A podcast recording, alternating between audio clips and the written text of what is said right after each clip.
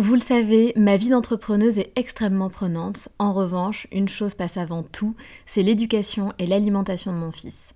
On fait très attention à notre alimentation et on essaie de plus en plus de réduire le sucre dans nos vies et dans la vie de Léo.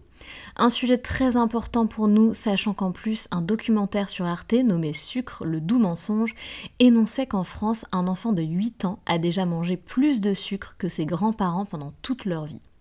Donc jamais de goûter trop sucré et lui faire manger 5 fruits et légumes par jour.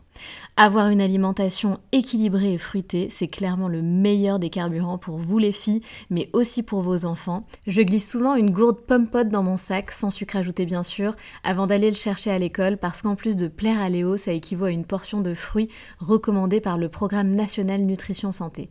Pour moi, c'est pratique et pour lui, c'est délicieux et ludique. Et maintenant, place à l'épisode.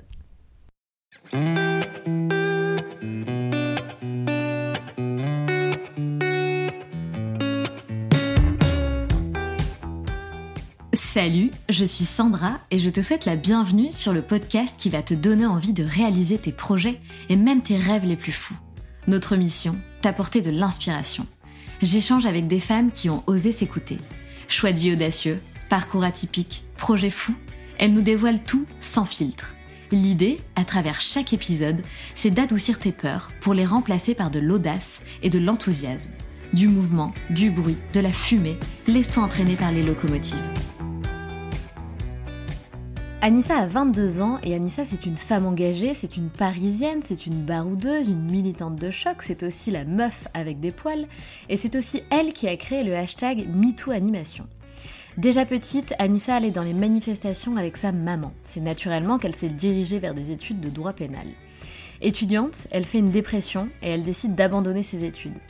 Anissa a toujours rêvé d'être policière. Elle n'a d'ailleurs jamais loupé un seul épisode d'NCIS. Elle passe de l'envie de devenir policière à l'envie de devenir présidente. Deux rêves qui ont évolué depuis. Aujourd'hui, Anissa n'a qu'une envie, faire évoluer les choses, aider les jeunes et créer de vrais changements. Anissa lutte contre les agressions sexuelles dans les colonies de vacances. Tout a commencé en 2021. Elle commence à faire des vidéos sur les réseaux sociaux en parlant ouvertement de sujets tabous. En un an, elle s'est retrouvée avec un million d'abonnés sur TikTok. Elle parle féminisme, body positive, consentement, mais un seul truc lui reste en tête, les violences sexuelles qu'elle a pu constater dans les colonies de vacances lors de ses années en tant qu'animatrice. Un jour, elle décide de faire une vidéo. En colère, elle dénonce beaucoup de choses. Elle reçoit plus de 400 témoignages en un mois, des témoignages évidemment bouleversants. Elle lance une pétition pour interpeller le gouvernement et suggérer des réformes du BAFA.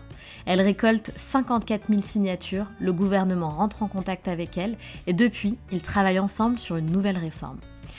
Mais finalement, est-ce vraiment le rôle d'Anissa de lancer des alertes et de faire changer les choses?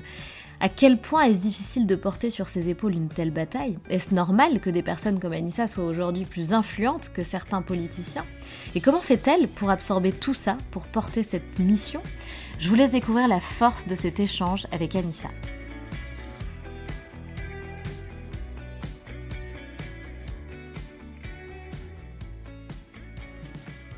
Salut Anissa Hello Comment vas-tu?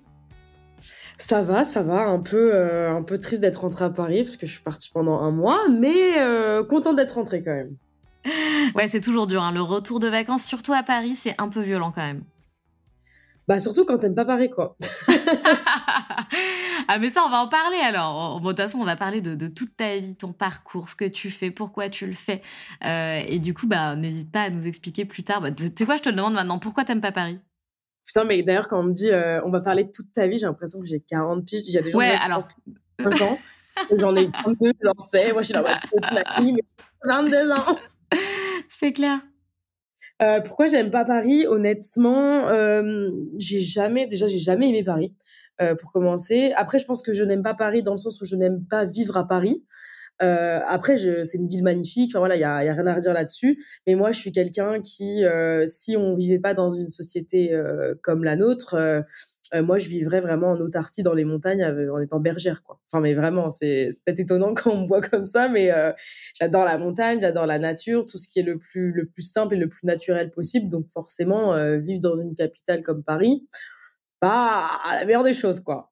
Mais attends, mais qu'est-ce qui t'empêche Bon, du coup, on part vite fait, petite parenthèse, on part un petit coup là-dessus. mais du coup, qu'est-ce qui t'empêche réellement de, de, vivre, en tout cas de te rapprocher de cette manière de vivre?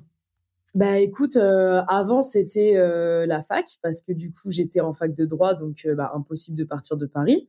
Euh, parce que j'étais en fac à Paris. Et, euh, et puis ensuite, en fait, quand j'ai arrêté la fac, euh, là, il y a, il y a un an, je me suis vraiment consacrée à mes réseaux et à mon associé. J'ai monté mon asso qui est à Paris aussi. Enfin, et tout se passe à Paris, en fait. Ah. Dans, dans le militantisme, j'ai envie de faire de la politique, donc j'ai pas non plus envie d'aller faire de la politique dans, bah, en, en Meurthe-et-Moselle, quoi. ah bon? Ah bon? J'aime beaucoup la Et voilà. Donc ouais, c'est un peu compliqué de, de, partir. Après, voilà, même pour le master, moi, je voulais partir à Aix. Enfin, je voulais, moi, c'est vraiment euh, toute ma famille dans le sud, etc. Donc un peu compliqué, mais bon, euh, tu finis par grandir et tu comprends qu'en fait tout se passe à Paris. Euh, donc tu voyages quoi. Enfin, bon, on essaye de réduire les coûts, mais moi c'est vital. Hein. Si je reste à Paris trop de temps, ça joue énormément sur sur mon sur ma santé mentale quoi. Bien sûr, non mais c'est sûr, c'est sûr. Je, je, comprends. Et effectivement, tu es partagé entre euh, euh, une, un, confort de vie, une manière de vivre, un art de vivre, un lifestyle, et en même temps, bah, toi, tes missions, euh, tes valeurs, ce pourquoi tu te bats. Et, et ouais, je comprends. C'est ça, c'est assez marrant parce que souvent, je sais pas si tout, si tout le monde est comme ça, mais moi, j'ai vraiment deux. Je sais pas si on peut dire, ouais, peut-être deux personnalités. As vraiment la, quand tu me connais vraiment, c'est assez drôle parce que tu as la Anissa c'est vraiment 50-50. T'as Anissa qui, euh, qui adore voyager, qui est vraiment euh, se, se, contente, mais du minimum possible, euh, qui était dans, sur la plage, vie en tente, vraiment le, cliché un peu de la hippie que tu vois, et j'adore ça, et je suis comme ça depuis que je suis petite. Et à côté de ça, euh, t'as la Anissa qui, quand tu me vois à Paris, par contre, je fais vraiment cliché de la parisienne, qui marche dans le métro vite, euh, qui adore, euh, enfin qui, qui a tout pour vivre dans une ville dans le sens où euh, je, je veux faire de la politique, je veux, je veux militer, je veux faire ci, je veux faire ça, et bah tu fais pas tellement ça dans les montagnes non plus quoi. Donc compliqué de choisir entre les deux, mais bon. Mais, mais c'est drôle que tu dis ça. Euh, je, je, pense qu'on est beaucoup à avoir plusieurs, euh, plusieurs facettes, plusieurs personnalités. Euh, moi aussi, j'ai toujours l'impression d'être tiraillée entre, entre deux mois. mais du coup, c'est, je trouve ça top de, de t'entendre le dire parce que c'est rare que les. Tiens, j'ai jamais abordé ce sujet-là avec, avec une de mes invitées.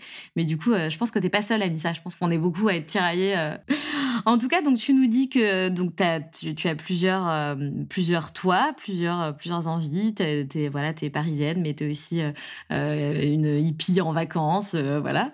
Mais, donc, qui es-tu, Anissa? Est... Alors oui, tu es très très jeune, tu as 22 ans, bravo en tout cas pour ce parcours, alors que tu es hyper jeune, c'est dingue. Euh, mais c'est quoi ton parcours? C'est qui la Anissa quand elle était jeune? Pourquoi tu as décidé de faire du droit pénal? Bah, Qui tu es, tout simplement, pour qu'on comprenne un petit peu bah, qui est Anissa? Oh là là là bah, merci. Merci beaucoup pour euh, ces compliments. Euh, bah écoute, euh, qui est Anissa? Anissa, c'est une petite fille hyper, hyper, hyper, hyper solaire, sensible, très sensible, qui a mis du temps, du temps à accepter le fait d'être autant sensible et qui voyait plutôt ça comme une faiblesse avant. Euh, mais du coup qui, qui m'a conduit bah, à grandir en étant euh, très impactée par euh, toutes les causes qui m'entouraient, toutes les discriminations, toutes les inégalités, voilà tout ça, tout en restant très très solaire, vraiment vraiment très solaire, très sociable, toujours tu sais la bonne bah, la bonne pote qui, qui fait rire tout le monde, un peu le clown le clown de service parce que je sais pas juste parce que je suis comme ça et que, et que j'adore ça, mais aussi voilà toujours très très sensible à tout ce qui m'entoure depuis très jeune après, moi, j'ai grandi aussi dans, dans un milieu quand même assez, euh, même assez, c'est un petit mot, très, très engagé. Euh, euh, une maman qui est très, très, très engagée. Moi, je, mes parents se rencontraient en manifestation. J'allais en manif, j'avais 2, 3 ans, 4, 5, voilà. Incroyable. ouais, ouais.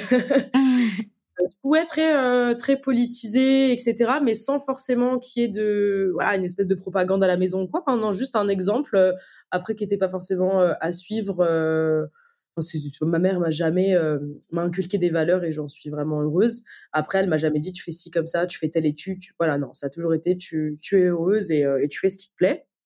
Et, moi, c'est naturellement que je me suis du coup dirigée vers des études de, droit, droit privé puis ensuite droit pénal parce que ça me semblait logique et je voulais en fait un truc que pas grand monde ne sait, je crois.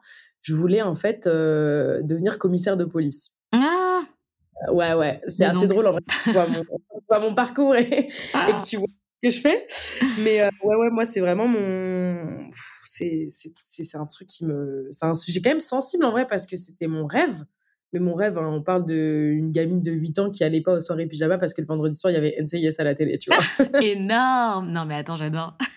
ouais, ouais, j'étais folle, folle, folle de la police, euh, de, de l'armée aussi, de la gendarmerie, tout ça. Et du coup, je suis rentrée en fac de droit pour ça et je m'étais dit, ma porte de secours, ce serait euh, juge des enfants. Et si je rentrais euh, en police, c'était pour être bah, brigade de protection de la famille, pour bosser aussi bah, avec les enfants. Donc moi, les enfants, ça a toujours été au centre de ma vie parce que j'adore ça. Je sais pas, j'ai une sensibilité, c'est ma, ma raison de vivre. C'est dingue. Ouais, je, je sais pas trop d'où ça vient. Je sais pas. Après, j'ai passé mon BAFA à 17 ans, mais ça, j'aimais pas plus que. Enfin, je sais pas, ça n'a pas été un déclic, c'est pas le BAFA qui m'a fait aimer les enfants. Je sais pas, ça a toujours été comme ça. Et, euh, et j'ai 22 ans, mais je me fais torture pour attendre jusqu'à 28-30 euh, ans pour en avoir. Hein. C'est horrible. Ah, c'est ouf.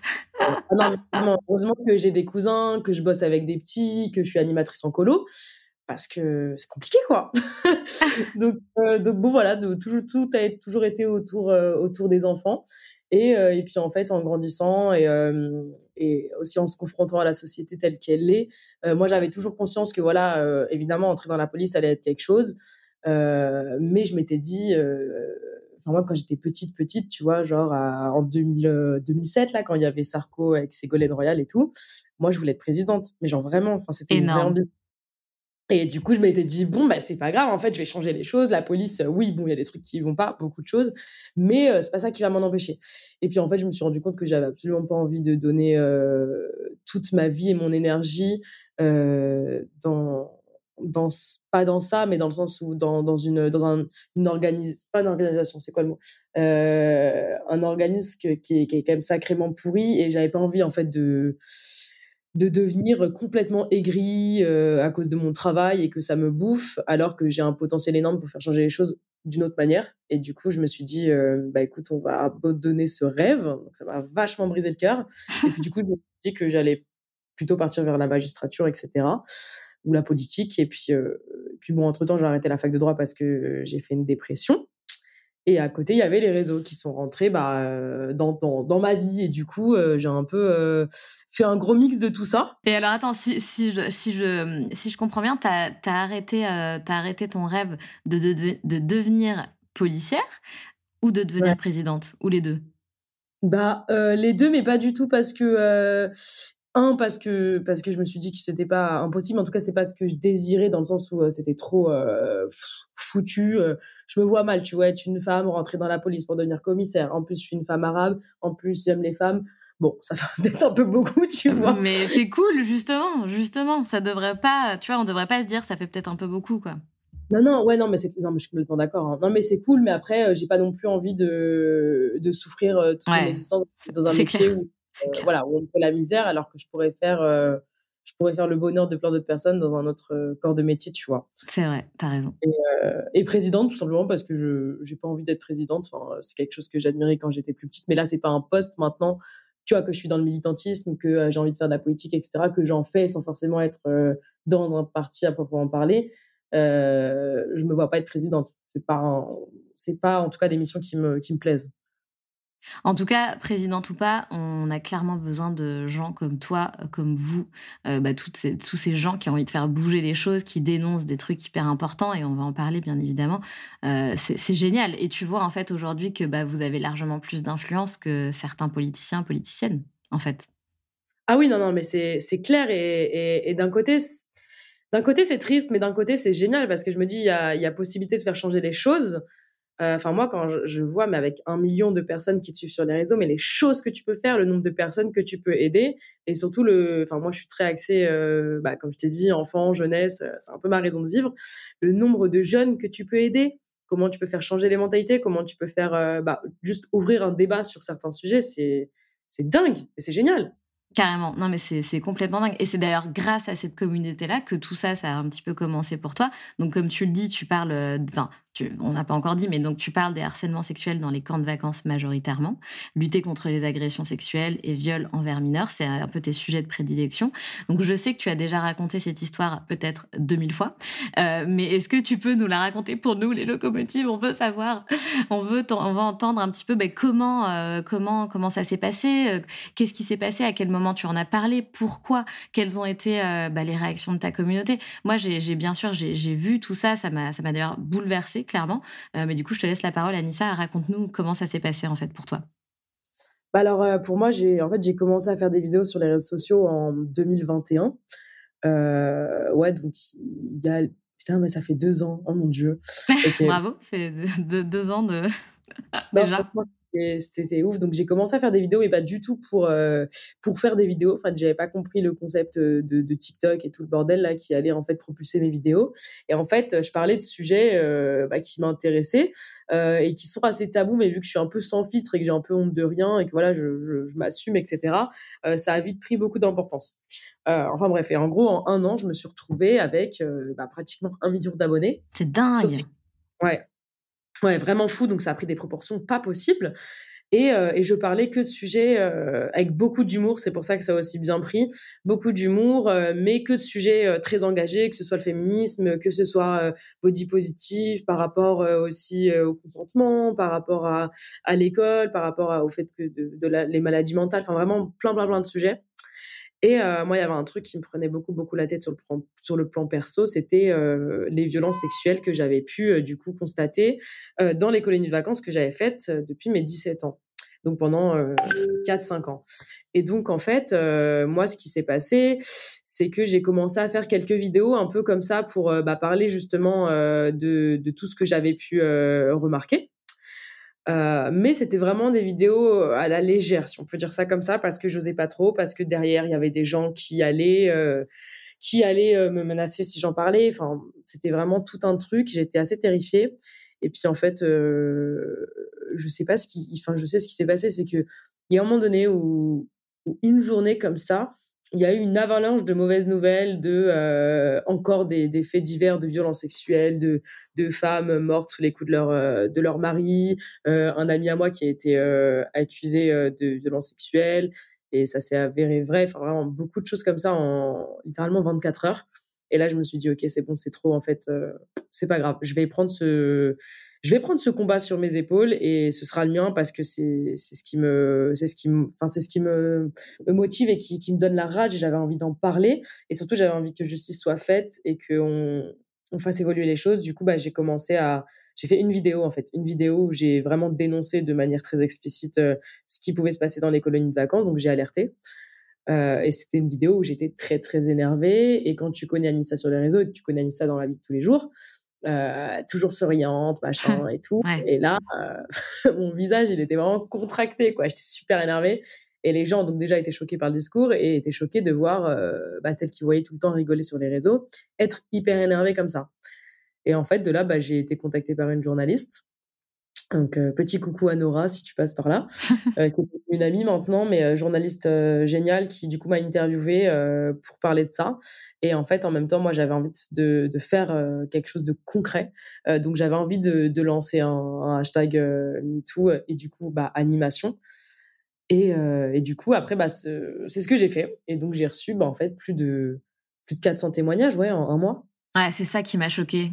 C'est horrible. Ah ouais, non, c'est euh, horrible. Mais à la fois, moi, je suis pas du tout, du tout, du tout surprise. Euh, là où je suis surprise, c'est que c'est vrai que je m'attendais, euh, parce que moi, ce que j'avais pu voir en colo, c'était souvent voilà des animateurs de 25, 30, 22 ans, avec des, des, des jeunes de entre 12 et 13 et 13 et 18 parce que voilà il y a un espèce de truc de euh, romantisation des relations interdites entre 15 et 22 ans 15 et 25 ans. Euh, et moi je voulais mettre un point d'honneur sur ça et expliquer que voilà que c'est absolument pas normal.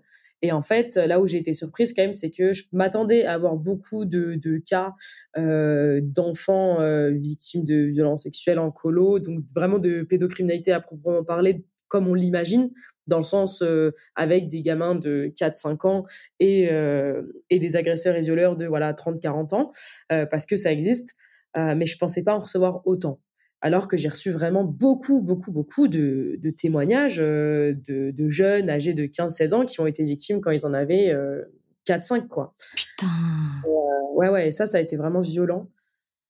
Et, et voilà, enfin, c'était vraiment des mois et des mois de. C'était compliqué. Franchement, c'était compliqué parce que j'étais seule.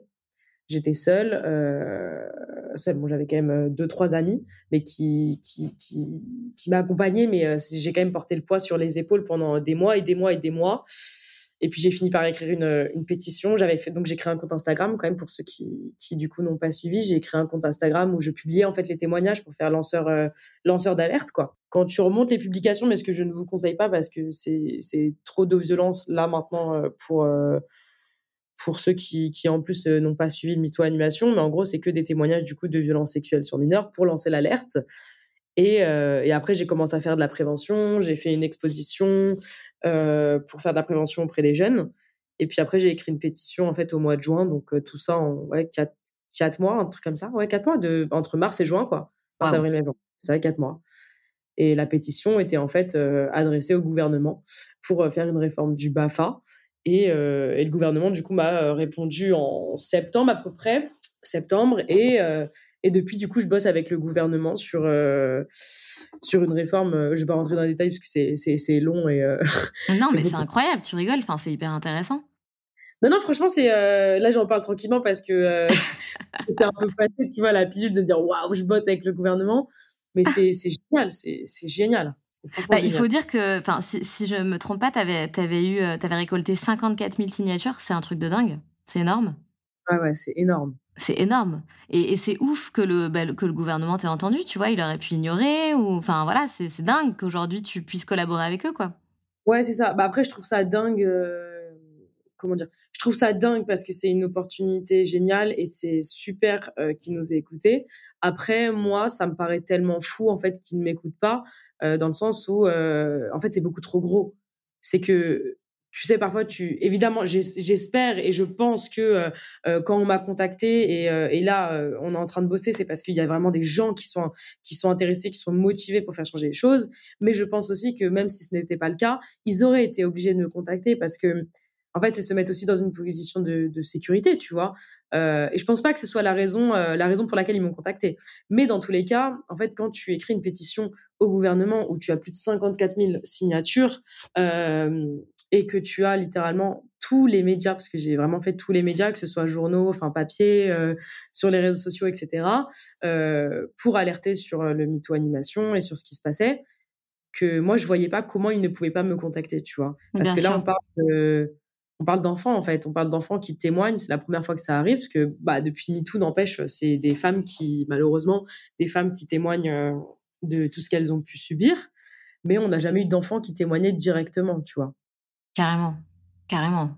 C'est dingue, mais d'un côté, en fait, j'ai l'impression que dire que c'est dingue, c'est les féliciter d'avoir réagi. Tu vois ce que je veux dire? Alors qu'en mmh. fait, c'est la moindre des choses de, de faire partie d'un gouvernement et de se dire Ah bah peut-être que je vais euh, protéger les enfants. C'est vrai, c'est vrai, c'est vrai, tu as totalement raison. Euh, voilà. Mais sinon, oui, c'est génial, c'est génial. Et, euh, et, toi, quand, parce que toi, as, du coup, tu as bossé euh, sur, euh, tu as, bossé en tant qu'animatrice. Est-ce que tu as, vu des choses bizarres? Est-ce que tu avais déjà vu des comportements qui n'étaient pas corrects Est-ce que tu voilà, est-ce que tu as été témoin en fait de ce genre de choses? Ah oui, bah c'est pour ça que j'ai c'est pour ça que moi j'ai lancé l'alerte et que j'ai créé du coup maintenant c'est une association, enfin, une association depuis bah, un an euh, c'est pour ça que je l'ai créé. Euh, je l'aurais pas fait euh, sans avoir euh, eu de retour parce que du coup, je me serais basée sur, sur absolument rien. Moi, je l'ai fait parce que pendant cinq ans, j'ai été animatrice et que dès la première année, j'ai eu des problèmes avec des directeurs et des animateurs animatrices qui avaient des comportements dangereux.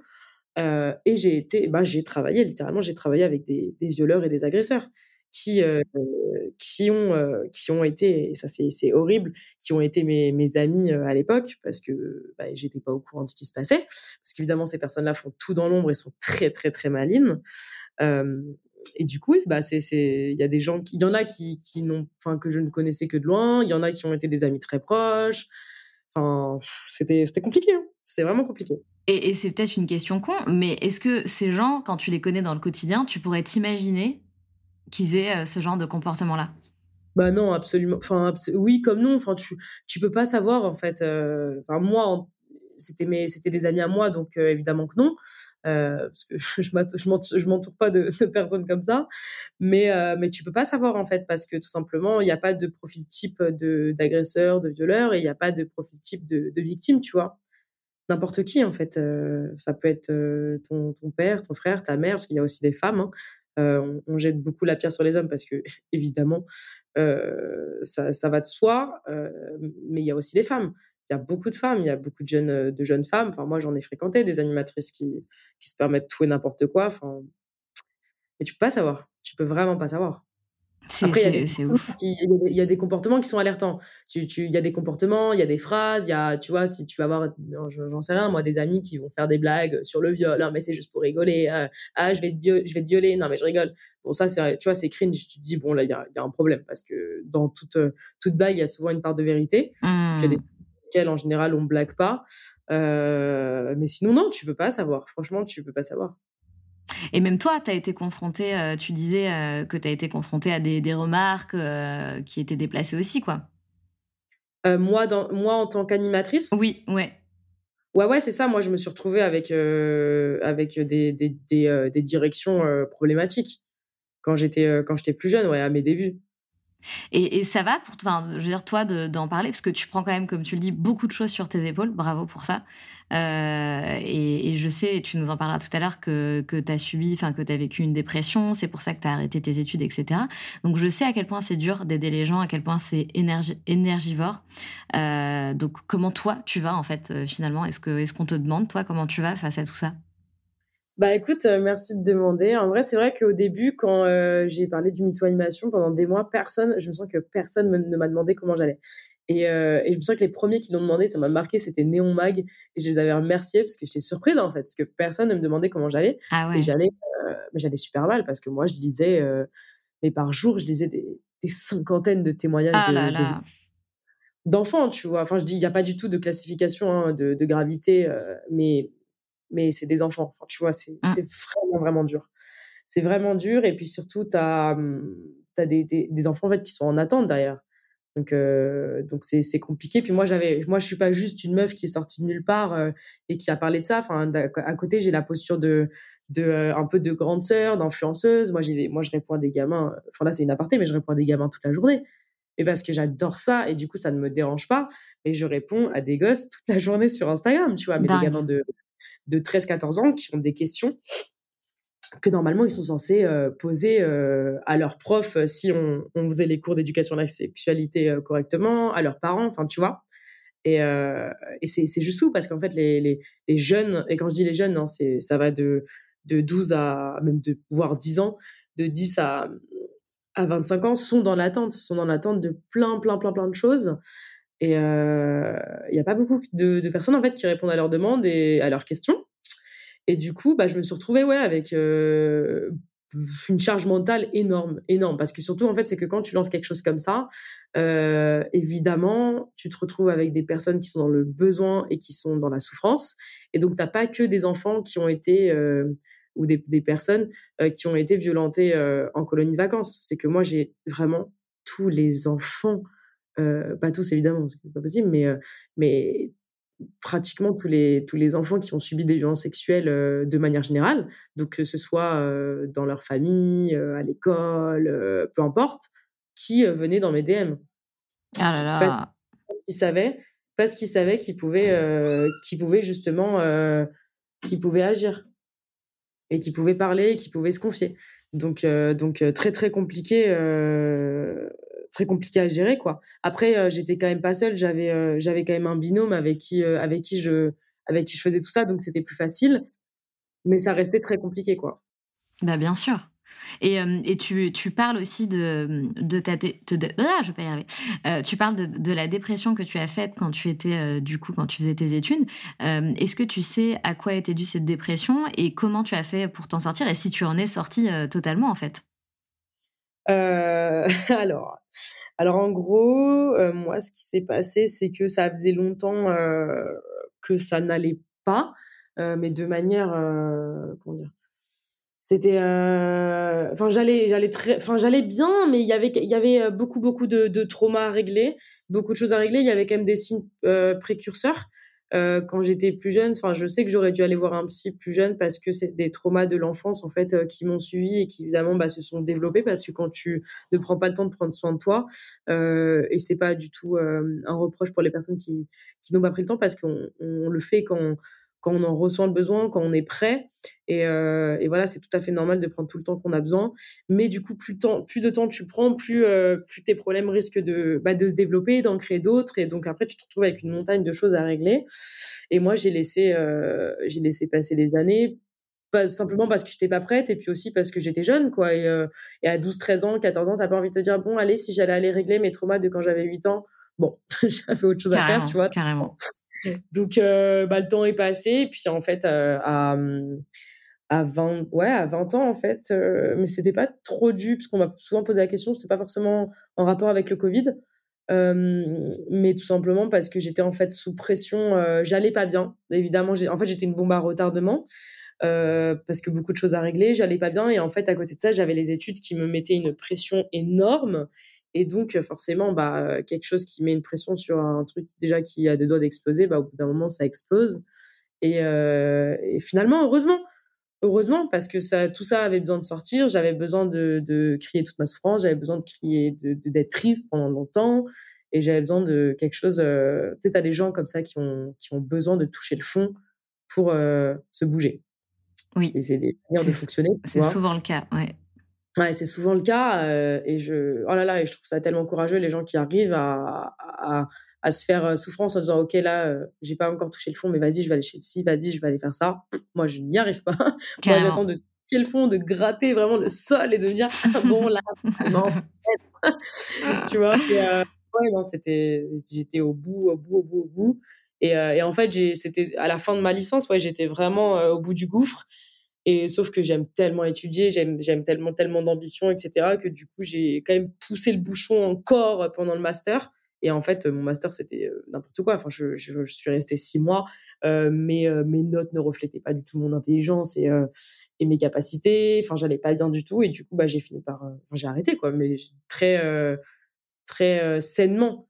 je me suis rendu compte que ça allait pas, que c'était, c'était en fait plus, c'était plus vivable. Enfin, j'arrivais, je ne vivais plus et j'avais plus euh, envie de vivre en fait si on peut poser des mots vraiment crus dessus c'est que moi je je voulais juste euh, en fait j'ai pas eu de pensée suicidaire ou quoi que ce soit mais, euh, mais en fait j'avais juste envie de me reposer. J'étais dans un état de fatigue mentale mais gigantesque. Et j'avais juste envie de dormir mais pour toujours. Enfin tu vois juste juste le repos, quoi. Enfin, juste laissez-moi tranquille, tu vois. Bien sûr, mais bien sûr. Et c'est hyper courageux, la décision d'arrêter euh, les études. C'est, hyper, hyper courageux, quoi. Bah ouais, franchement, euh, c'était, c'était une épreuve et, euh, et c'est ce que je peux conseiller. Enfin, c'est quelque chose à. Enfin, il faut réfléchir, tu vois, avant de faire ça. Parce qu'il y a beaucoup de gens qui me demandent, mais comment arrêter les études? Je me sens pas bien, etc. Je pense que moi, j'ai beaucoup d'amis qui se sont posé la question parce qu'ils n'avaient pas bien, parce que parce qu'ils avaient euh, voilà des des, des, euh, des, complications dans leurs études, c'était trop de pression, c'était ci, c'était ça. Après, je pense qu'il faut faire euh, en fait le pour et le contre et aussi il faut mesurer ce qui est acceptable et ce qui ne l'est pas, tu vois. Et, et parfois, tu n'as pas non plus besoin d'arrêter tes études, il faut changer ton mode de vie, il faut changer ton mode de, de, euh, de travail, enfin, tu vois, beaucoup de choses. Mais quand ça devient invisible et en fait, tu, dois, tu sens que tu, tu, tu euh, dois choisir entre ta, ta vie, ta santé et euh, tes études, mais rien ne, rien ne vaut la santé, en fait. Donc, moi, j'ai pas eu. dès que j'ai compris qu'en fait, vraiment, là, c'était ma santé qui passait, parce que vraiment, je n'arrivais plus à vivre. Je faisais des crises d'angoisse énormes. Encore maintenant, quand je, passe, quand je suis dans le RERB, là, et que je dois passer devant Nanterre Université, parce que du coup, moi, j'étais à Assas en, en licence et, euh, et dans un master à Nanterre, mais je suis en crise d'angoisse, quoi. Ah juste à passer par la fac, c'était devenu mais n'importe quoi. Je dormais plus la nuit, je pouvais plus dormir chez moi parce qu'il fallait que je dorme dans les bras de ma meilleure amie tellement j'étais euh, insécure, quoi. Donc, euh, donc non, je, suis partie voir ma directrice de master. je suis partie voir ma directrice de master. C'était une épreuve orale. Je suis rentrée dans le bureau et tout, donc elle me dit bonjour mademoiselle, asseyez-vous, etc. pour passer l'oral. Et je dis ben, bonjour. Ben, je ne vais pas faire l'oral. Ah ah en plus, c'est la directrice de master, parce que souvent, les directeurs euh, de master peuvent aussi être profs d'une matière. Et du coup, elle me dit euh, euh, Comment ça? Elle m'a dit, bah écoutez, j'arrête le master. Alors là, la tête de la directrice qui, qui fond, quoi. Et elle m'a dit, non, non, non. Et elle pose toutes ces, toutes, tous ces trucs. elle me dit, non, non, bon, on va discuter là, qu'est-ce qui se passe? Et donc, je lui explique hein, vraiment sereinement. Je lui, dis, bah écoutez, je vais vous donner mes raisons, mais je je m'attends pas du tout à que vous me reteniez parce que c'est pas possible. Je le fais de manière très euh, très euh, consciente euh, et, c'est la meilleure des décisions et je me sens déjà mieux de vous le dire et et je lui ai expliqué. Je lui dit je vais pas bien du tout. Je vais mal, j'ai besoin de, me soigner en fait. Enfin, c'est comme si j'avais une maladie, j'en sais rien, que comme si j'avais un cancer, comme si, enfin voilà, quelque chose qui vous paraît peut-être plus logique quand tu es malade et que ça peut se voir. les maladies mentales, ça ne se voit pas euh, donc ça peut peut-être, enfin pas toutes, mais euh, ça peut être compliqué, tu vois, à déceler, à se dire ah oui, ok, euh, les, c'est si grave que ça. Et donc je lui ai expliqué quoi, je lui ai dit excusez-moi, mais entre, entre la vie et la mort, moi je choisis la vie et tu vois là pour l'instant le master c'est un peu la mort quoi. Donc donc je vais y aller et elle a compris, elle m'a dit il y a pas de souci mademoiselle, enfin très très très compréhensible. Je suis tombée sur une dame incroyable et, et du coup j'ai arrêté quoi. Et est-ce que tu t'es fait aider par un psy pour justement avancer? ouais. Bien sûr, ouais, je, je, suis allée chez le psy, j'étais, j'étais déjà allée avant. Après, moi, j'ai quand même fait beaucoup, beaucoup de travail quand même moi-même, sur moi-même.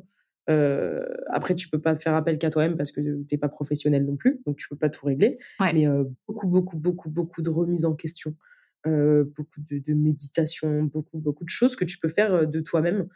et en fait, te remettre au centre de ta vie et de ton attention et de ton amour, enfin que ce soit toi en fait le centre de ta vie sans devenir non plus euh, complètement égoïste, etc. Mais euh, prendre soin de soi, ça peut aussi passer par, enfin vraiment plein de choses en dehors que d'aller chez le psy, même si c'est aussi très important et je pense que c'est une case inévitable. Complètement, je suis totalement alignée avec toi. Nous, c'est vraiment le, discours. Euh, qu'on a et qu'on prône, prendre soin de soi, se mettre euh, bah, au cœur de, sa vie, être la priorité de sa vie. Et au final, euh, c'est dommage qu'on, tu qu'on relie ça, qu'on relie cette phrase à l'égoïsme. Alors oui, il y a une part d'égoïsme de se mettre euh, au cœur de sa vie et d'accepter en fait qu'on est la priorité de sa vie, que, que tu sois maman ou pas, ou, voilà, enfin, tu es la priorité de ta vie. C'est-à-dire que si tu ne vas pas bien, euh, bah, tes gosses iront pas bien, ton entourage ira pas bien, enfin, ton, ta famille, etc. Alors que si tu vas bien et que tu rayonnes, ça rayonnera sur, sur tout le monde finalement. Et, euh, et ça, c'est quelque chose qu'on essaie vraiment de, tu vois, d'apprendre, d'inculquer aux femmes, parce que beaucoup de personnes se mettent de côté et font passer les autres avant eux. Et, et ça, ça peut être aussi une part de souffrance. Ah mais absolument. après dans tous les cas, il faut comprendre que quand tu ne vas pas bien, si tu ne vas pas bien, enfin si tu n'es pas bien pour toi, tu ne pourras jamais être bien pour les autres. Carrément. Complètement. Complètement. Dans une, dans une interview, tu dis un truc euh, que je trouve très bien. Tu dis que c'est pas grave d'aller mal. Euh, enfin, que c'est pas grave d'aller mal. Que c'est OK d'aller mal qu'on s'en rend pas assez compte en fait quand on est jeune parce qu'on pense que c'est quelque chose de bizarre, que les autres vont bien et qu'on est les seuls à aller mal. Alors qu'en fait, je pense que je sais pas combien de, pourcentage, euh, tu vois, euh, je sais pas à quel point les jeunes sont concernés, mais je pense que tu en as au moins un sur deux. Peut-être que toi tu as des chiffres, euh, mais je trouve ça cool que tu désacralises le truc et que tu dises, ok les gars, c'est normal en fait de se sentir mal, de passer par des ups, des downs, sentir un peu dépressif, le lendemain ça va mieux et hop on retourne un peu dans le truc. c'est un peu un, un passage inévitable malheureusement que beaucoup de jeunes rencontrent. Euh, du coup, je trouve ça super bien que tu en parles de cette manière-là. Bah, je pense que c'est important et que c'est à mettre euh, en évidence et que déjà, la, la, phase de, guérison et, euh, et, tout ça, ça passe aussi par le fait d'accepter en fait d'aller mal et de ne pas s'en vouloir et de ne pas avoir honte et comprendre aussi qu'on n'est pas seul en fait parce que ça c'est vraiment le pire sentiment je pense de manière générale la solitude c'est quelque chose de compliqué euh, pour dealer avec. Mais alors en plus, quand on est en dépression, quand on va mal, euh, se sentir seul, déjà, c'est souvent le cas. Alors en plus, se dire qu'on se sent seul et parce que on est sûr qu'on est seul, parce que personne d'autre euh, n'est comme on est, ça c'est très dur. Et surtout, la plupart du temps, c'est faux. C'est que oui, d'accord, il y a beaucoup de gens qui, qui, qui vont bien, mais il y a aussi beaucoup de gens qui n'en parlent pas. Donc, euh, se dire quand tu es jeune, que tu as 13-14 ans, euh, c'est comme tous les problèmes. Hein, euh, quand tu rencontres un problème à 13-14 ans, que ce soit par rapport à, j'en sais rien, tu vois, je sais pas, je vais te prendre un exemple, les, les jeunes filles qui, qui, qui, font du vaginisme et qui ne savent pas ce que c'est, et qui n'en parlent pas, qui ont mal et qui ne disent rien, et qui vont penser qu'elles sont bizarres et qu'elles sont seules dans leur coin parce que toutes leurs copines, elles racontent que c'est super la première fois, etc. Bah non, c'est surtout qu'il y a beaucoup de personnes qui mentent et que tout le monde ment et du coup, personne ne dit la vérité. Donc, personne ne sait, tu vois. Et c'est comme la dépression, tout le monde fait semblant d'aller bien. Enfin, et, euh, par exemple, je sais pas, quand tu as 13 ans, 13, 14 ans et que tu as des idées suicidaires, euh, et que du coup, tu as l'impression que tout le monde va bien et que personne n'a les mêmes idées que toi, ben, tu peux pas savoir parce qu'en fait, il y a beaucoup de gens qui n'en parlent pas parce qu'ils ont honte et que pour eux, c'est pas OK d'aller mal. Et donc, enfin, tu vois, c'est un cercle vicieux en fait. Complètement. Même si là, les, les, les, langues euh, se dénouent et on commence vraiment à en parler. Euh, et je trouve ça hyper important. Et de plus en plus jeune, on en parle. Mais effectivement, j'ai quand même l'impression que ça reste euh, un blocage, tu vois. De, de le dire, c'est un peu de de montrer sa part de, vulnérabilité face au monde. Et au final, euh, il est temps de, dire et de crier sur tous les toits que, justement, montrer sa part de vulnérabilité, pardon, c'est montrer sa force, c'est montrer aussi qu'on a, a confiance. Euh, et, c'est ouais, c'est une part de force, c'est pas une faiblesse, en fait. Ouais, ouais, non, non, c'est, moi, je trouve que c'est une force. Euh, bah, c'est comme ce que, bon, c'est, c'est pas exactement la même chose, mais c'est ce que je disais par rapport au fait d'être sensible tu vois, euh, c'est souvent aussi comparé à une faiblesse d'être trop sensible, euh, etc. Moi, moi maintenant, j'en ai fait une de, mes forces parce que je pense que c'est au centre de ma personne et de ma vie, sinon je ne serais pas la personne que je suis et je ferais pas les choses que je fais. Euh, mais voilà, je pense que ça passe par le fait de, ne, ne pas avoir honte. Parce que mon Dieu, déjà, tu dois dealer avec le fait d'aller mal, mais en plus, tu dois dealer avec le fait d'avoir honte d'aller mal. C'est bon, se mettre beaucoup trop de, de, pression sur les épaules, de poids sur les épaules qui, qui n'ont pas lieu d'être, quoi. Carrément, carrément. Et du coup, je reviens sur, euh, sur ma question de tout à l'heure parce que finalement, je, je crois qu'on a que tu as répondu sans trop y répondre. Mais du coup, toi, comment tu vas aujourd'hui?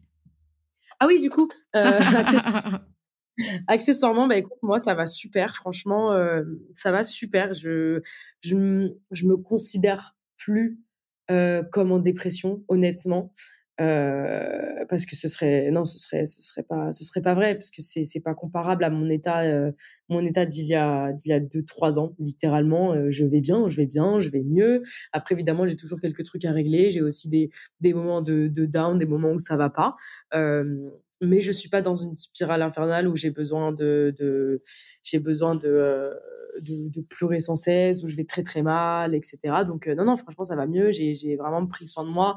J'ai fait tout ce que j'avais euh, à faire pour aller mieux, que ça passe par euh, aller voir un psy, que ça passe par la remise en question, que ça passe par avoir une vie plus saine, avoir des fréquentations plus saines, enfin voilà. Donc non, franchement, moi, ça va, ça va. tous, mes, tous mes projets se réalisent je, plus les jours passent, plus je deviens la personne que j'ai envie d'être depuis toujours. Donc euh, ça, c'est, c'est beau et c'est cool. Ça fait du bien. Ça fait du bien de, de s'aimer, euh, de s'aimer davantage et, et tout. Donc euh, ouais, non, ça va quoi. Globalement, ça va. Ça va très bien. même. Et est-ce que tu te rends compte que tu n'as que 22 ans? Ouais. pour moi, franchement, oui, j'ai 22 ans. Après, en fait, c'est marrant parce que du coup, personne ne pense que j'ai 22 ans la plupart du temps. Euh, enfin mais depuis petite hein, depuis je, après je pense que j'ai grandi euh, j'ai enfin souvent on me demande ouais comment ça se mais t'es tellement mature pour ton âge tout le temps tout le temps tout le temps. Et, euh, je pense aussi c'est parce que moi j'ai dû grandir assez rapidement et avoir des responsabilités assez vite. Et du coup ça m'a un peu forcé à être adulte plus tôt que que la moyenne en tout cas et, euh, et c'était compliqué, mais euh, je suis très, je suis très contente et, euh, et du coup ça m'a amené à être la personne que je suis, tu vois. Après c'est vrai que mes fréquentations, j'ai peu d'amis de, mon âge. Hein. Ouais, la plupart ils ont quand même entre 26 et 30, mais depuis toujours quoi. Donc j'ai pas l'impression de. Et puis pour moi en fait là je ne veux vraiment rien dire. Hein. Euh, ça, c'est un truc que je prône, enfin, ne veut rien dire. Bon, euh, évidemment, en dehors de, de, tout ce qui est sphère consentement, relations sexuelles, etc. On va pas faire de, de quiproquo, mais, euh, mais sinon, ouais, non, là, ça veut rien dire. Ça définit pas ta personne, ça définit pas ta maturité. C'est clair. Euh, du coup, moi, quand on me dit 22 ans, bah, ouais, 22 ans, j'ai 22 ans, mais je, ça change rien à ma, à ma maturité, tu vois. Bien sûr, ah mais bien sûr. Après, moi, je suis hyper admirative. Tu vois, je vois tellement de jeunes femmes aujourd'hui, euh, euh, bien que je sois pas hyper vieille encore. Euh, je, parle comme si j'étais super vieille, mais mais tu vois, je vois toutes toutes ces nanas comme toi qui ont la vingtaine et qui font des choses extraordinaires. Et je trouve ça super. Mais je mais c'est génial. C'est vraiment super. Et je trouve ça cool. Et c'est cool qu'on donne de de la de la légitimité et de la reconnaissance, surtout de la reconnaissance à ces jeunes là, tu vois parce que c'est la génération de demain, euh, c'est les parents de demain, c'est les politiques de demain, enfin c'est la société de demain en fait. Et, et moi je suis confrontée à trop de de vieux là, de vieux ploucs là, mais c'est vraiment ah, le... ah ouais, c'est plus possible quoi. Non mais. mais après c'est plutôt dans le, dans le milieu professionnel et politique, militant et tout ce truc là de on veut, euh, tu sais, on se plaint que la jeunesse ne fasse rien, mais quand la jeunesse fait quelque chose, maintenant, mais vous êtes trop jeune, vous y connaissez rien. Oui, mais non, ça, ne veut rien dire. Tu peux être plus, on peut être plus jeune que toi et avoir plus de connaissances et plus de, plus de choses à apporter. Hein. Ça veut, ça veut absolument rien dire. Donc, je pense qu'il faut laisser une place aux jeunes pour faire bouger les choses et que la jeunesse, on sous-estime la jeunesse. La jeunesse a beaucoup, beaucoup à apporter. Mais, mais tellement, mais tellement. Et là, tu parles du monde politique, mais dans plein d'autres sphères. Moi, je vois bien que les jeunes d'aujourd'hui, euh, c'est les, les, experts, en fait, dans, dans, plein de domaines, tu vois. Enfin, le monde ah avance très vite, les besoins changent, ça évolue tellement vite euh, qu'en fait, bah, c'est les jeunes qui sont plus au fait de, de, de, tout ça, de tous ces besoins, de toutes ces évolutions. C'est clair. Ah, moi, j'adore la jeunesse, je, nous kiffe, on a trop à apporter au monde. Mais carrément, mais carrément. J'avais euh, j'avais une dernière question qui, euh, qui, qui, change un petit peu de, de tout ce qu'on a parlé. Euh, j'ai remarqué que tu voyageais pas mal et comme tu l'as dit, c'est quelque chose qui est important pour toi parce que bah, Paris, c'est pas forcément ton lieu de vie idéal. ça représente quoi pour toi le, le voyage? Le voyage, franchement, en plus là tu me dis ça, je viens de rentrer d'un mois. Bah ouais, c'est bon ça. Euh, c'est l'école de la vie. C'est con, hein, ça fait vraiment cliché euh, phrase Facebook 2005 ce que je viens de dire, mais euh, de la vie. Quoi. après, je dis pas qu'il faut partir. ça fait un peu. Non, j'ai senti une phrase. Ça fait un peu phrase de je m'appelle euh, Karen, euh, blanche bourgeoise, 45 euh, ans, qui va en Afrique et qui a découvert de la vie. Et, les autres, ont tellement de chance. Nous, en France, eux, ils ont rien. Ça faisait un peu ça, mais c'est pas du tout ce que je voulais dire. je voulais dire, bon, enfin, c'est bien de sortir de, de sortir de chez soi, voir commencer ailleurs. rencontrer des personnes, vivre d'autres expériences. Et puis surtout, je pense que quand on est jeune, voyager, c'est apprendre à se connaître, c'est apprendre à se découvrir.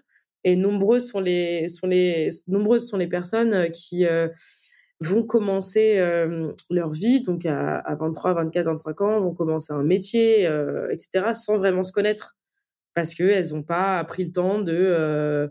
Ne... Après, ça passe pas forcément par le voyage, hein, mais le voyage peut être une option pour apprendre à se connaître, pour, pour, pour savoir vraiment qui on est et qui on a envie d'être. quoi. Et ça, le voyage, je pense que c'est révélateur à, à 2000%. À 2000%. Et euh, ouais, je pense que pour moi, c'est ça. Et puis, c'est aussi rencontrer de nouvelles personnes. J'adore, euh, moi, je vis pour les relations humaines. Je vis pour, euh, pour ce que je vais ressentir quand je rencontre quelqu'un, que ce soit amoureusement, que ce soit amicalement, que ce soit spirituellement, enfin, tout ce que tu veux. Et, les rencontres, enfin, moi, ça ne m'importe pas, tu vois, de devenir riche, mais par contre, riche dans mon cœur et riche d'expérience et de, de souvenirs, etc. Ça, euh, carrément. Et comment rencontrer le plus de personnes possible, à part voyager. Tu peux, évidemment. Mais tu rencontres des gens d'autres horizons, c'est d'autres mentalités, c'est d'autres façons de penser, c'est c'est trop beau. Il y a tellement de. C'est une richesse énorme à côté de laquelle j'ai pas envie de passer, quoi. Carrément c'est vrai que c'est important de, de, voir le monde et pas que de, de, de, regarder aussi autour de nous, tu vois, euh, proche, je veux dire, pas que d'aller voir le monde. Voir le monde, euh, voir le monde, c'est aussi euh, sortir de son quartier à Paris, aller Carrément. dans son quartier. C'est aussi voyager en France. Enfin, c'est pas forcément voyager. quand je dis voyager, c'est partager en fait. Pour moi, voyager, c'est partager. Donc, tu peux voyager en faisant plein d'autres choses que prendre l'avion et prendre le train tu peux faire d'autres choses qui, qui sont exactement les mêmes choses que tu feras quand tu voyages. Carrément. Et je pense qu'on en a de plus en plus besoin, tu vois, avec les réseaux sociaux, etc. On est un peu dans nos bulles. Euh, et moi, j'ai l'impression qu'on a. En fait, les êtres humains, c'est pas des robots, quoi. Enfin, on n'est pas fait pour vivre comme ça à travers nos écrans. Tu vois, moi, j'ai l'impression qu'on est dans un. On est dans, dans, le mal, en fait. On est grave en manque de vie sociale. Enfin, c'est tellement important pour nous. On n'est rien, en fait, sans les autres. Mais bien sûr, on n'est rien sans. Mais c'est pour ça, hein, moi je dis tout le temps, on n'est rien sans les autres. Enfin, faut. Oh, le téléphone, moi c'est pour ça que j'étais contente de partir. Hein. Pendant un mois, euh, j'ai posté quelques trucs sur Instagram, mais encore, hein, c'était euh, quand je postais des stories, etc. C'était genre cinq jours après avoir vécu les moments que je venais de poster.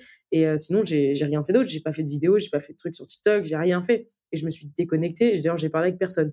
Il y a un groupe d'amis à qui j'ai envoyé quelques messages mais sinon j'étais déconnectée, le travail avait pas euh, avait pas euh, à me joindre, etc. Je bossais pas, donc pendant un mois déconnexion et putain, ça m'a même donné envie d'arrêter les réseaux, tu vois. Tellement moi les réseaux, dur. Hein. le plan, c'était pas d'être connecté à son téléphone, tu vois. c'est le piège, ouais. C'est un peu compliqué quand c'est ton taf, mais franchement, euh, être connecté à son tel, quoi, c'est horrible. Et même moi, je le vois, hein, j'ai une addiction au téléphone, hein, c'est insupportable. Je, je, passe un moment avec mes potes, il faut toujours que je check mon tel tout le temps, mais il n'y a rien, il n'y a personne qui me contacte. Hein. faut quand même. Ouais, mais c'est c'est fou en fait. C'est vrai que des fois, tu vois, je regarde mon téléphone, j'ai limite la nausée. Je, ne peux plus le voir, je le cache sous un coussin. Enfin, je. c'est ouf, hein. Non, et puis c'est anxiogène, puis tu vois des messages, et tu vois des si, et si tu réponds pas à un message, mais tu m'as pas répondu, mais tu as mis un but, mais, rien. Oui, bah déjà, tu me fais chier. Et puis à l'époque, euh, j'avais juste à sonner en bas de chez moi, là, demander à ma mère, euh, elle peut sortir. Voilà, ça c'était bien, tu vois. Là, tu es, tout le temps dans les gens sont dans l'attente de quelque chose, le moindre fait et geste que tu fais, le, moindre story que tu postes, ah, c'est horrible, c'est horrible. Ouais, mais tu vois, c'est drôle parce que bah, pour terminer, euh, pour terminer là-dessus, tout à l'heure, tu disais, moi, j'aimerais bien vivre autrement, euh, et tu parlais vraiment de, bah, de liberté finalement. Hein, c'est un peu ça que tu décrivais. Euh, et finalement, tu vois, on a un monde, dans un monde, pardon, que l'on soit salarié, entrepreneur, militante, j'en sais rien. Et ben en fait, on a tous des chaînes, on a tous nos propres chaînes. et finalement, tu vois, la liberté, c'est une grande question. Qu'est-ce que la liberté finalement I don't know. Ah ouais, alors là, si tu veux, on peut se dans un deuxième épisode. Grave. Mais, euh, mais ouais, c'est tout un sujet. Euh, Anissa, en tout cas, je te libère, pas encore tout de suite, dans quelques secondes. On a trois questions rituelles à la fin de chaque euh, épisode que je pose à mes invités. Alors, la première question, elle est pas très. Enfin, au, final, je pense que du coup, tu as un peu spoilé le truc. Mais du coup, c'était quel était ton rêve de petite fille? Ah, et merde mon rêve de petite fille, euh, ouais, non, c'est la police, quoi. Bah ouais. C'est vraiment la police. Oh là là là là. Tu sais que je suis pas encore, euh, mais je suis folle dingue. Hein. Attends, j'ai fait ma. C'est quoi le mot euh, J'ai toujours un problème avec ce mot. J'ai le mot déposition, c'est pas du tout une déposition. quand tu veux changer de de personnes, tu sais, pour ton vote quand t'es pas euh, t'es pas en France, tu veux voter et que tu mets euh, ton vote, euh, tu passes ton vote à quelqu'un. C'est quand tu fais ta procu pour, pour passer ton vote là à quelqu'un. quand je l'ai fait pour les, les, élections là, il y a il y a un an, j'avais les larmes aux yeux en rentrant dans le commissariat. Hein.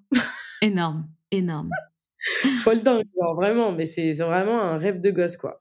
Mais, mais tu vois, c'est marrant parce que cette question, je la pose pas de manière anodine, c'est qu'en fait, l'invité, allez, je dirais à 80% se rend compte que finalement, ce qu'elle fait aujourd'hui, ça a un lien avec son rêve de petite fille. Ok, t'es pas flic, mais c'est un peu quand même ce que tu fais. Tu, tu remets un petit peu justice, euh, euh, tu vois, tu, finalement. C'est un, peu ce que tu fais. c'est carrément ce que je fais et c'est génial que ça ait un lien, heureusement. je pense que si j'avais fait un truc qui finalement n'avait aucun lien avec, euh, avec mes ambitions et comment moi, parce qu'au final, un rêve que tu as quand tu es, es petit, c'est aussi comment tu te tu te projettes plus tard, tu vois, quel, euh, quel adulte tu as envie de devenir, je pense. Tout à fait, complètement. Deuxième question, est-ce que tu as un mantra, une phrase qui te, qui te guide un peu dans la vie? Euh, Alors ouais, j'en ai, j'en ai, euh, j'en ai un, mais ça fait vraiment pitié comme ça parce que ça fait je passe Facebook ça quoi. Là, oh mon dieu. Mais non, mais arrête, pas de jugement. On s'en fout. J'ai ans euh, ben ouais, franchement, c'est qu'on n'a qu'une vie, quoi. Ça, c'est vraiment ma phrase, mais c'est pas forcément une bonne chose. Hein. Je fais tout parce que je pense que j'ai qu'une vie. Enfin, je pense, je suis, enfin, oui, je pense. Euh, je pense que j'ai qu'une vie et, euh, et du coup, bah, dès que j'hésite, dès que je, tout, je laisse rien passer, toutes les opportunités, euh, tout que ce soit, je sais pas, tu sais, quand, quand, quand la peur va te, te dominer, j'ai peur de faire ci, j'ai peur de faire ça, je fais je fais parce que je me dis j'ai pas envie de mourir demain. Et moi il y a aussi un truc c'est que j'ai très très peur de la mort.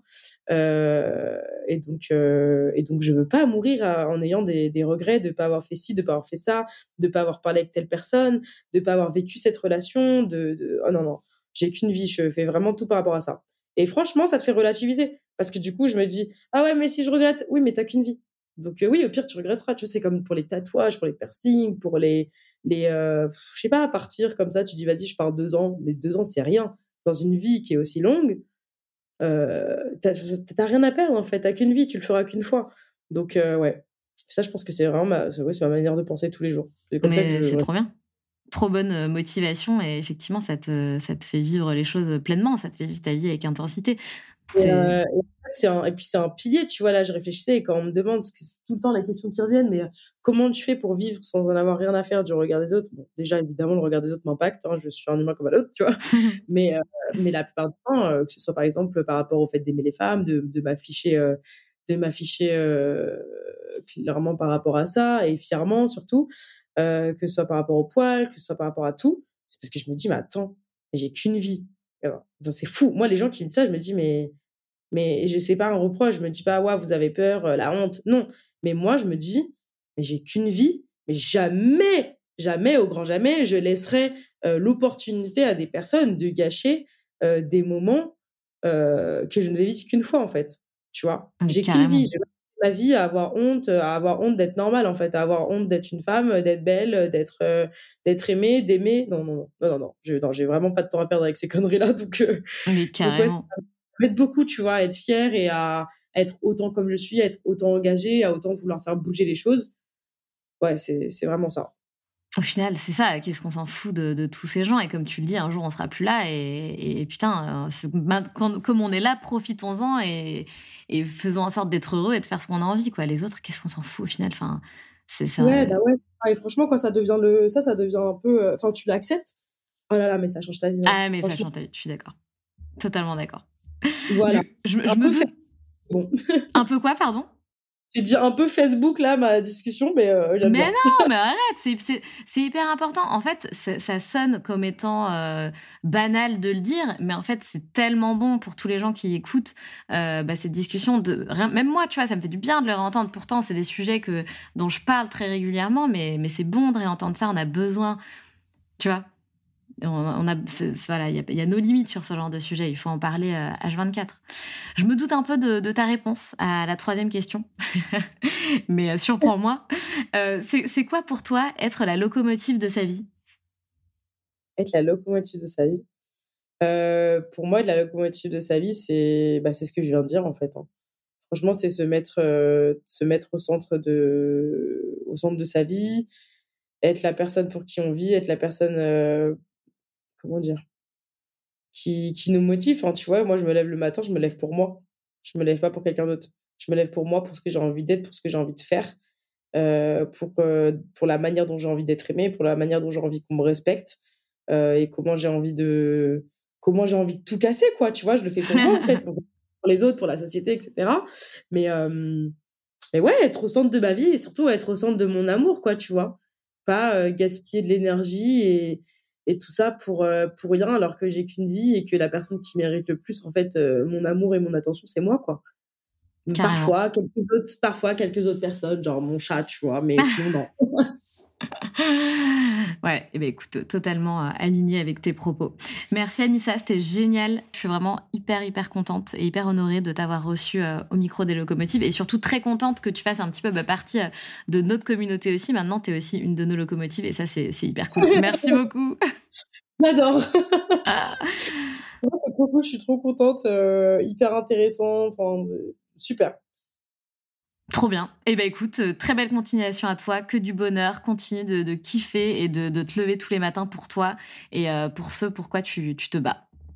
Merci beaucoup et merci de m'avoir reçu surtout et, euh, écoute, continue aussi comme ça à recevoir des, personnes qui cassent tout, des femmes qui cassent tout surtout parce que les femmes c'est c'est les meilleures, c'est les plus belles, drôles. Voilà, bon, je un peu trop les femmes, mais et puis kiffez-vous sur vous, kiffez-vous. Personne ne vous kiffera jamais assez que, que vous-même. Ça c'est bien vrai. T'as tout à fait raison. Salut Anissa. Allez, à plus. Ciao, ciao.